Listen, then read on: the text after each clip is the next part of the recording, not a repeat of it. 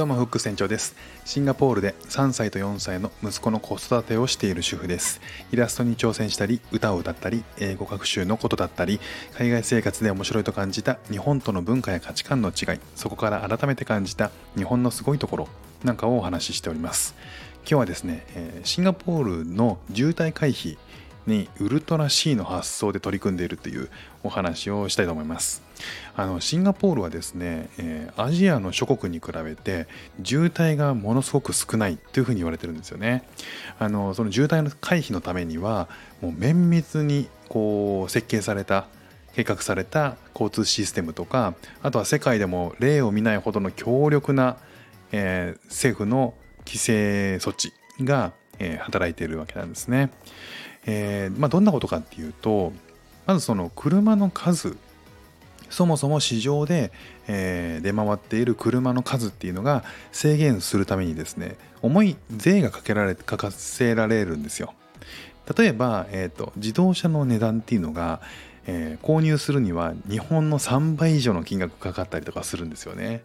例えばこうプリウスを買おうと思ったらもう1000万弱ぐらいしちゃうっていうもうプリウス街中で結構走ってるんですけどもう見たらねもう高級なんですよね。もうこうだいぶ稼いでるなみたいな。人たちしか乗ってない、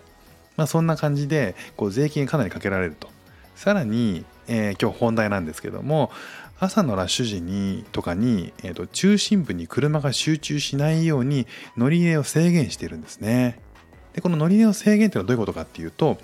例えばビジネス街あの銀行とか官庁とかオフィスが並ぶようなそういうビジネス街とかあとはお店がたくさんあるような繁華街デパートとかそういったねあのお店がたくさんあるような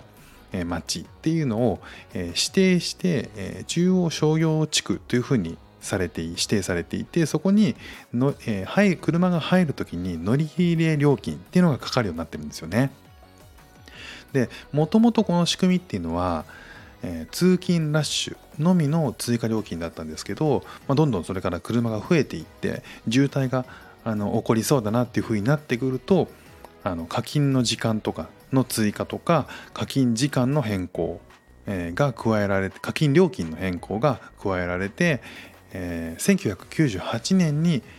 Electric Road Pricing ってあの略して ERP っていうのが導入されたんですよね。まあこの ERP っていうのはえゲートになってまして道の途中にあってセンサーで読み取られる仕組みになっているんですよ。まああの日本のね、えー、でもよく馴染みのある ETC っていうのがあるんですけどもこれはあの ETC っていうのは高速に乗った時に自動的にその乗った場所と降りた場所で金額が自動的にかかってクレジットカードから引き渡されるっていうあの仕組みなんですけど、まあ、それと同じ仕組みですね。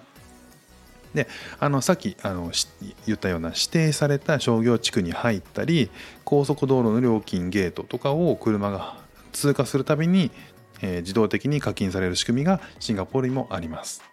でそれが、えー道の道に入った時高速道路じゃなくても下道でも課金されていく、まあ、そんな仕組みなんですね。であの料金っていうのが一律ではなくて場所とか時間帯に合わせて細かく規定が分かれているとそんな感じの仕組みなんですよ。